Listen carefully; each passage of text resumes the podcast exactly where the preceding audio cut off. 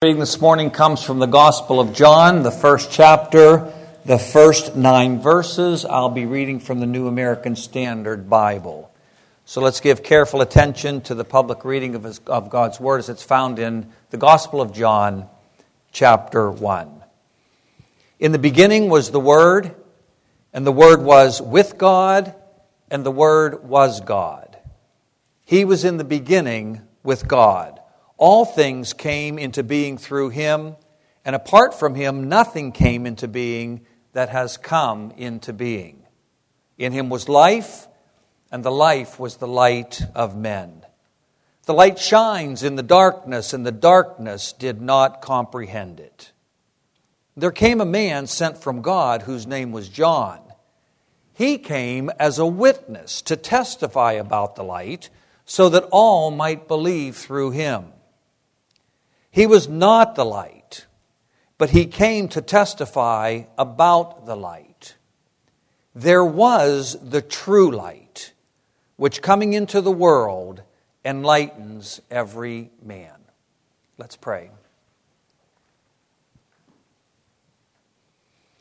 Blessed are you, O Lord, our God, King of the universe, who has sanctified us by your word, which is truth and who has called us to engage in the study of that word, we pray, Holy Spirit, that you would sweeten this word in our hearts and our minds, that together we might grow in our knowledge of you and ourselves and the world that you have made, that we might honor you more along the path of life, even as we more enjoy the calling that you have given to us. We pray in the name of the Lord Jesus, your Son and our Savior, who together with you and the Holy Spirit reigns as one God forever and ever. Amen. Be seated, please. Well, we continue our uh, study of the introduction to the Gospel of John, John chapter 1, verses 1 through 18. And uh, these verses are the introduction where the Apostle John uh, wants us to meet the Christ and he's been introducing us to the Christ in a variety of ways. Uh, he introduced us to the Christ in the beginning, in the very first couple of verses.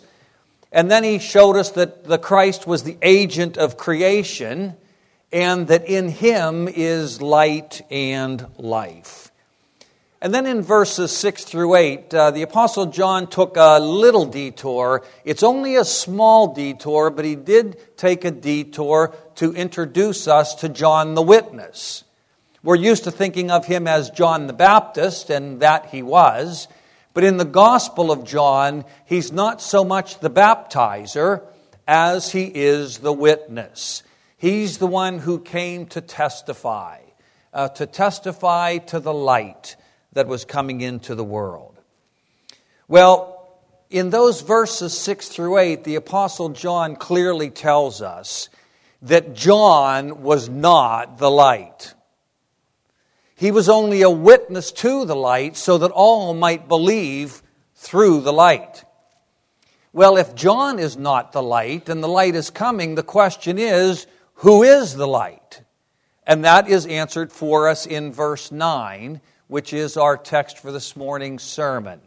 And here the Apostle John introduces you to the true light. I must admit, I'm, uh, I'm enjoying uh, working in this other testament and uh, studying uh, the Gospel of John. It's been a delight, and it's also been a delight uh, to be working in the uh, New American Standard Bible. I was raised, as probably many of you were, on the King. And I remember when I got liberal and I bought a New American Standard Bible.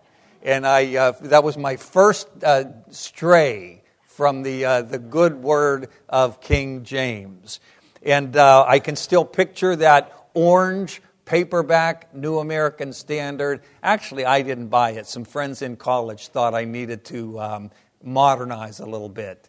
And so they bought me this paperback orange New American Standard Bible, which served me uh, well until I moved uh, yet further to the left and started to read the NIV. And then I went way overboard and started reading the, uh, the New Living Translation. So uh, it's nice to kind of come back home. Um, and I've mentioned a couple of reasons why I'm using the New American Standard in this particular sermon series. But as they say, even Homer nods. And um, just to make one comment about the order of the clauses in this verse, there are three clauses, and all of our English translations reorder them. We'll talk a little bit about uh, the reason for that momentarily.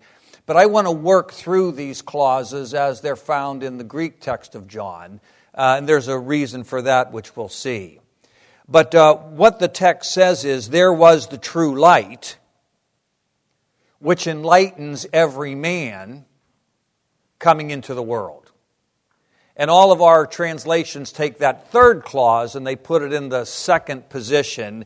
There was the true light coming into the world, which enlightens every man.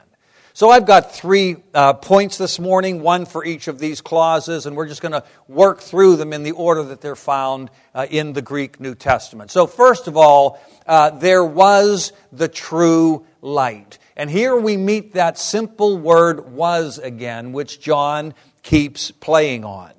And it's the same word that has been already used in, for example, verses uh, 1 and 2. In the beginning was the Word and the Word was with God, and the Word was God. He was in the beginning with God.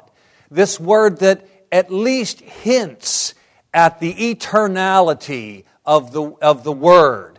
Um, a, a word that, that tends to emphasize the ongoing duration of something rather than looking at it in a slice of time this word was uh, continues that on. Some of my kids are as strange as I. We were sitting around having um, conversation and we were talking about the present perfect and the past perfect the other night. So you'll have to forgive us. But at any rate, then in verse 3, all things came. See the shift. Now he's not talking about the word that was, he's talking about created things, and these things came into being. Apart from him, nothing came into being that has come into being. So he's, he's shifting from the, the word that was in all eternity to the creation itself. And then in verse 4, he goes back in him, in the word was life, and the life was the light of men then he goes on in verse 6 there was a man sent from God. He, John again, as a creature, he came as a witness to the light. So John's been very careful in using this word was for the eternal word and using words like came and became for the creation. And now in verse 9, there was the true light. So he's continuing to be consistent there, using was for the eternal word and now for the eternal light. There was the true light. Some things don't change. Um, we have issues today with fake news. Fake news is in the news. And of course, if when fake news is in the news, you don't know if the news that's reporting about the fake news is fake news or not. So, this is very much a contemporary issue. It wasn't the exact same issue. They had their own serious issues, though, back in the day, because while we have fake news, they had fake Christs. They had fake messiahs. Of course, we have fake Christs. We have fake messiahs. Uh, and not only do some people proffer themselves as the Savior of the world, but sometimes we make the mistake of attaching our hopes of salvation, whether it's eternal or temporal, on somebody who is not the Christ. And so, John the Apostle wants us to know that there was the true light. Now, this idea of true and truth is a big issue for the Apostle John. We know this because he learned well from his Hebrew mother. and his Hebrew mother taught him to repeat his vocabulary in his writing so that people would know what some of his main ideas are. And so the Apostle John uses the word for truth nine times in the Gospel, and he uses the adjective true 25 times.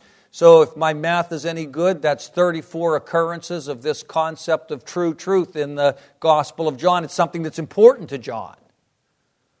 Just a couple of examples. In John 6:32, Jesus then said to them, "Truly, truly," and that's not our true. That's uh, amen, amen uh, in Greek, which comes from Hebrew, amen, amen. But it goes on to say, Jesus says, I say to you, it is not Moses who has given you the bread out of heaven, but it is my Father who gives you the true bread. Jesus is the true bread. John 15, 1, Jesus says, I am the true vine. John 17, this is eternal life that they may know you, the only true God. So John's very much concerned with us being able to discern the difference between truth and error. What's the point when he says that uh, there was the true light. How could we put that in other words? Well, we might say there was the genuine, the authentic. Um, I'm no art critic, but if somebody were to bring a, um, say, a Van Gogh painting in to this room, I could probably tell you that's a Van Gogh and not a Monet. I did have one humanities class as an undergrad way back. But you know what I couldn't tell you? I couldn't tell you if that Van Gogh was genuine. Is it authentic?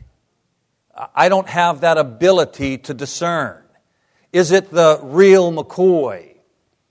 Common expression, by the way. I, when it popped into my mind, I had to look it up and couldn't find the origin of it. There are about three or four different origins. I thought it had something to do with the old television show, but it doesn't. So at least I learned that much. Uh, so the, the point is that you see, John has, by the Holy Spirit, the power to discern where we might not. We can't tell if it's a genuine Picasso or if it's a fake. Is it authentic? And John is telling us, the Apostle John is telling us, by the Holy Spirit, he has the ability to discern, and this one is not a fake Christ. This is not a fake light, which is a flash in the pan, here today and gone tomorrow. This one is the true light, the Word. The Word which was is the light which was. The Word of truth is the light of truth, not John. See in verse 8, John was not the light. But don't lose heart just because John is not the light.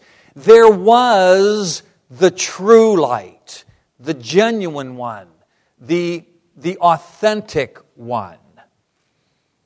In John 1:14, just a few verses down, a couple sermons from now, Lord willing, the apostle will say, The Word became flesh, full of grace and truth. The true light is full of truth. And again, just a few more verses down in yet another sermon, Lord willing, verse 17. The law was given through Moses, grace and truth were realized through Jesus, the Christ. So John continues his introduction having took, taken this little detour about John who came as a witness. Now remember, John is the witness, John is not the light. Who is the true light? Well, there was one. That's all John has told us. Uh, there was this true light. Now, the next thing he says is this true light which enlightens every man. Which enlightens every man. What does that mean? Well, that's the language of the NASB and another of other translations like the Revised Standard Version, the New English Bible. Um, a number of commentators would translate it that way. But it could be a little bit misleading, couldn't it? There was the true light which enlightens everybody. Let's first talk about what it doesn't mean. It doesn't mean what the NASB sounds like it means, which is why other translations like the NIV and the NLT and the ESV don't go this way with enlighten.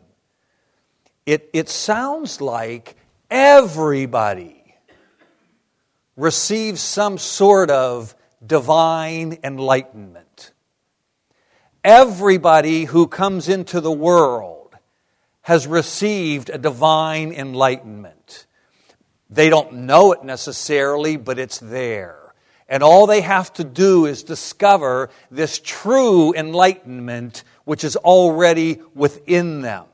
And so the solution to their feeling benighted is not that they are benighted, it's that they just haven't discovered the enlightenment, the divine spark that is inside every human being. That's what it sounds like when it says there was the true light which enlightens everybody. It just sounds like everybody's enlightened. Well, you know, that would preach pretty well in today's culture, wouldn't it? It's very contemporary. Uh, it's a very contemporary idea just to think that everybody has received divine enlightenment. And the problem is not that people aren't enlightened, the problem is they just don't know they're enlightened. And let me show you the path to, to realizing the enlightenment that is already inside of you. Well, two considerations oppose this interpretation. One is that people who take this interpretation um, tend to be thinking of the background of John as Greek culture rather than Hebrew culture. Now, to be sure, the authors of the New Testament were writing in Greek. But they were all Jews. And so their, their cultural understanding, their whole approach is Jewish, it is Hebrew, and while sometimes knowing things from broader Greek culture is helpful for understanding the New Testament, what's more important is understanding the Old Testament because the Old Testament is Hebrew, Jewish as well. And so there's kind of a wrong starting point. Uh, and if any of you are bilingual, you've probably had this experience, or if you know somebody who's bilingual, uh, maybe English is their second language, and they're saying something in English, but it just doesn't sound like English. It's all the right words, but it's like the wrong order. But it's the right order in their language. So their original language comes through when they're speaking English. For example, you've probably seen on elevators. Um, in English, it says no smoking. But it also says no fumar. What's no fumar mean in Spanish? No smoking. But not if you translate it woodenly.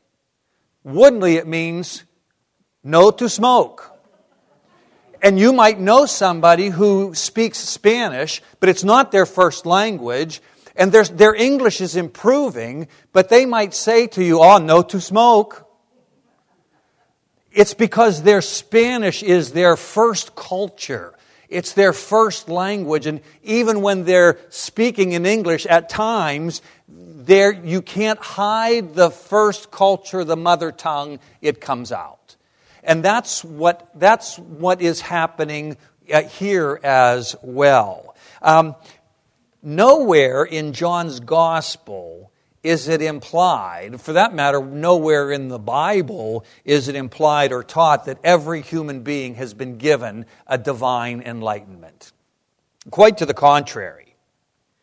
Uh, in the Gospel of John, in fact, it's explicitly stated that people are not illuminated. They are not enlightened. They do not recognize the light when it comes to them, and it takes a special act of God's grace to overcome the natural darkness so that they can experience the light. For example, in John 3:19, this is the judgment that light has come into the world and men loved the darkness rather than the light, for their deeds were evil. That doesn't sound like somebody who's enlightened. The very next verse says, For everyone who does evil hates the light and does not come to the light for fear that his deeds will be exposed. And so the idea that, that this verse means there was the true light which gives divine enlightenment to every human being. Uh, it sounds that way when we're reading in the New American Standard, but that can't be what the Apostle John is saying. That is not what it means. What does it mean? Well, this word is used literally only one time in the New Testament. Uh, in Luke, the, uh, the Gospel of Luke, uh, chapter 11, verse 36, refers to a lamp that gives light. Uh, we don't have lamps in here, but we have these uh, light bulbs in the cans up in the ceiling. And if we were to turn them off and then turn them on, the bulbs give light. And uh, it's used literally in that way one time. But most of the time, this word is used figuratively.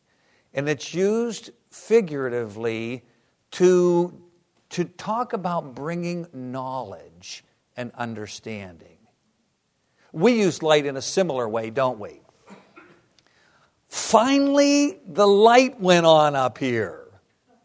what do we mean by that? I finally understood it.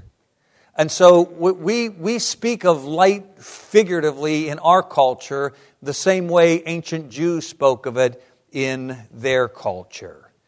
Uh, to bring, to turn the light on is to bring understanding and knowledge. For example, the Apostle Paul. Again, he's writing in Greek, but he's a first century Jew. He says in Ephesians 1:18, "I pray that the eyes of your hearts may be enlightened so that you may know." Light the lights I pray that the lights would go on in your heart so that you may know. So, what John is talking about here is there was the true light, which brings understanding and knowledge to everyone. Jesus comes to bring, He is the truth, and He comes to bring true knowledge. Over against all the false knowledge about gods and humanity in the Greco Roman world, Jesus comes to bring true knowledge. Over against all the misunderstandings of how humans relate to deity in that ancient world, Jesus comes to bring true understanding to everyone. There was the true light which enlightens, which brings light, which brings knowledge, which brings understanding to everyone. We've already talked a little bit about that in the last sermon on John 1 8, where we were told that John came to testify so that all might believe. And of course, this isn't some new invention in the New Testament, this idea that God, in some sense, wants everyone to believe.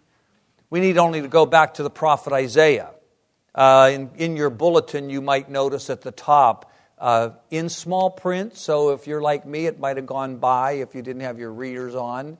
Uh, but there's a quotation from the prophet Isaiah with regard to light. But another one is Isaiah 49 6. God says, speaking of the, the servant of the Lord who is going to be the Christ, the Messiah, is it too small a thing that you should be my servant?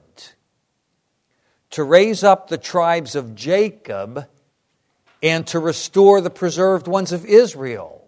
Is that too small? Oh, I've given you a much bigger job to do. I will also make you a light of the nations. Why? So that my salvation may reach the ends of the earth. It was very easy for ancient Israel and for first century Jews to think that all of this stuff about salvation is for us and for us alone. In fact, there's a whole prophetic book that is written on this theme, one that we've studied in years gone by. Remember that guy named Jonah? Jonah, who was all bent out of shape because he, he had forgotten God's big agenda. And he had laid hold of part of God's agenda, that is, bringing salvation to Israel and later to the Jews. He made the mistake of thinking that that small part was the whole thing instead of being a means to a greater end. He had forgotten the promise made to Abraham in Genesis chapter 12 I will bless you, and you will become a blessing to all the families of the earth. And why did God want to bring blessing to all the families of the earth? Well, because when we go all the way back to the beginning, God's the creator of all the families of the earth. God's agenda has been inter. Uh, globalism is not new. Okay, our version of it may be, but globalism goes all the way back through the scriptures to the creation. God's the first globalist. God says, I am interested in having a people from every country, every language group, every ethnicity, every race that diversity is a manifestation of my own diversity Father, Son, and Holy Spirit. And so God's agenda has always been a big agenda, and Jesus is coming as the true light so that the the stage at which God has been, where his agenda has been about Israel, will now get transformed. And, and we will see that Israel was not the end in and of itself, but the means. The means through which God would bring His salvation, His light, to the ends of the earth. And as it was easy for ancient Israel to think it's about us only, it's easy for the contemporary Christian church to fall into the same trap, isn't it? It just seems to be human nature in, instead of seeing that, that it is about us, but not only about us, that we, like Israel, are channels so that through us God's salvation might be made known to the ends of the earth, it's so easy just to think it's just for us here and now. There was a true light which brings knowledge and salvation to everyone, so that God's original plan in creation would be manifest in redemption, that there would be a light to the nations, so that God's salvation would not be limited in a small way to a small group, but as Isaiah says, that his salvation might reach to the ends of the earth. And that light, which had been burning in the nation of Israel, was now about to burst those bonds, those boundaries, those limits, and go to the end of the world. And then we come to our final clause. There was the true light, which brings light to everyone coming into the world. Now we find out why the NASB and other translations shift the order of the clauses. It's because they're not writing in Greek. And they don't want to sound like they're saying no to smoke. They want to say things the way we say things in English. There are two possibilities in the Greek text. Now, Greek is not like English. Greek has these things called case endings on the end of nouns. And the endings are different. And one ending would say, I'm the subject of the sentence. And another different ending would say, I'm the direct object of the sentence. Uh, we don't have that anymore in English. We used to have it to one degree or another. We still have a little hint of it in who and whom. Who is for the subject? Whom is for the object, but even that has fallen away in ordinary speech. Uh, you, you pretty much only use that in written speech now, uh, not in just common spoken English. Uh, it's not a big mistake to use who for whom. Sorry if the English professors are out there. I mean, I'm just talking about the way we ordinarily speak English. It's not a bad error. Um, it is a bad error to use whom for who, because that makes you sound like you're trying to be proper and you don't know what you're talking about. So, safe thing to do, just always use who in speech and you'll be, you'll be okay, uh, unless you're talking to an English professor, and then you might get your knuckles rapped. My wife and I were having a conversation yesterday. When somebody says, How are you doing? should you say, I am good or I am well? Okay, I'm not going to answer that one for you, but go to um, uh, Grammar Girl and you'll find a good answer uh, online. Basically, again, either one is okay. They're both grammatically correct. Um, but uh, if you think the person's asking you about your health, then you say, I'm well. If they know that you're well health wise, then say, I'm good. But just don't say, I'm doing good. That's wrong. I don't care who you are, that's just wrong. Okay, so where was I here? Now, just for, for, for, for illustrate, if English had, if English had case endings, let's just say the letter O means I'm the subject and the letter A means I'm the object. If we said the man O bit the dog A, we would know who did the biting and who got bitten, right? We could say the dog A bit the man O, and we would know that uh, it was the man who did the biting and not the dog.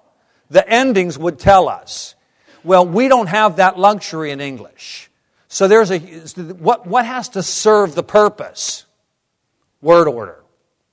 We always put the subject first. The man bit the dog. In English, the man bit the dog is really different than the dog bit the man, especially if you're the man. Big difference. What's the point? Once in a while in Greek, these endings are a little bit ambiguous. Am, am, ambiguous? Ambiguity, ambiguous. Thank you. In other words, the, the Greek text is ambiguous. The ending on coming into the world could go with the light or it could go with the man. It could be either one. So there are two real possibilities but only one of them is correct for obvious reasons. Uh, this coming into the world does not modify man. It's not that every man coming into the world, it's every light. It's the light that is coming into the world. Oh, here John is starting to ramp things up for us. We're, if, if this were a TV program, we're getting closer to the edge of our seat as we continue to move through this introduction. In John 1:11 in just a couple of verses, uh, he's going to talk about the Christ and he's going to say he came. The Christ came, not was, came. Uh, like in our verse, the light was now it's see the shift, the light was coming. Like John the Baptist, a creature came. Now the light which always was, the word which always was, now the light is coming. He came to his own. Not was, but coming. What? The eternal Word? In all these wases, now all of a sudden you're starting to use the language of creature for the Word? How is it possible that the Word which was, the light which was, how is it possible that that penetrates created existence? What's the answer to that question? We don't know. John hasn't told us. We have to wait for another sermon before we're going to get there. But we, we are eventually, Lord willing, going to get to John 1.14. In the beginning was the Word, but what happened? The Word became, see, uh, what? Not the Word was flesh. No. The Word was not always flesh. The Word was, the light was, but John is going to tell us that the Word became flesh. The miracle of the incarnation. The was became. Deity becomes humanity. The creator becomes the creature. So that the good light of God can reach the utter ends of the earth. John knows how to write. Let's just conclude. As John continues to introduce you to the Christ, he says to you this morning, There was the true light coming into the world, which brings understanding and knowledge to everyone. Do you want to know the true God better? Get to know the true light better. Because the true light, John 1:18, the true light is the only begotten God who is in the bosom of the Father. That one has made him known. And that's why Jesus can later say, If you have seen me, you have seen the Father. Jesus is the path to knowing the Father. Jesus, God is light. Jesus is light. If you want to know God more deeply, get to know Jesus more deeply because He is the revelation of the true God. Do you want to get to know your true self better. Get to know the true light. Because by God's grace, through your faith, you have been mystically connected to this light. Look at, uh, for just a moment at 1 John.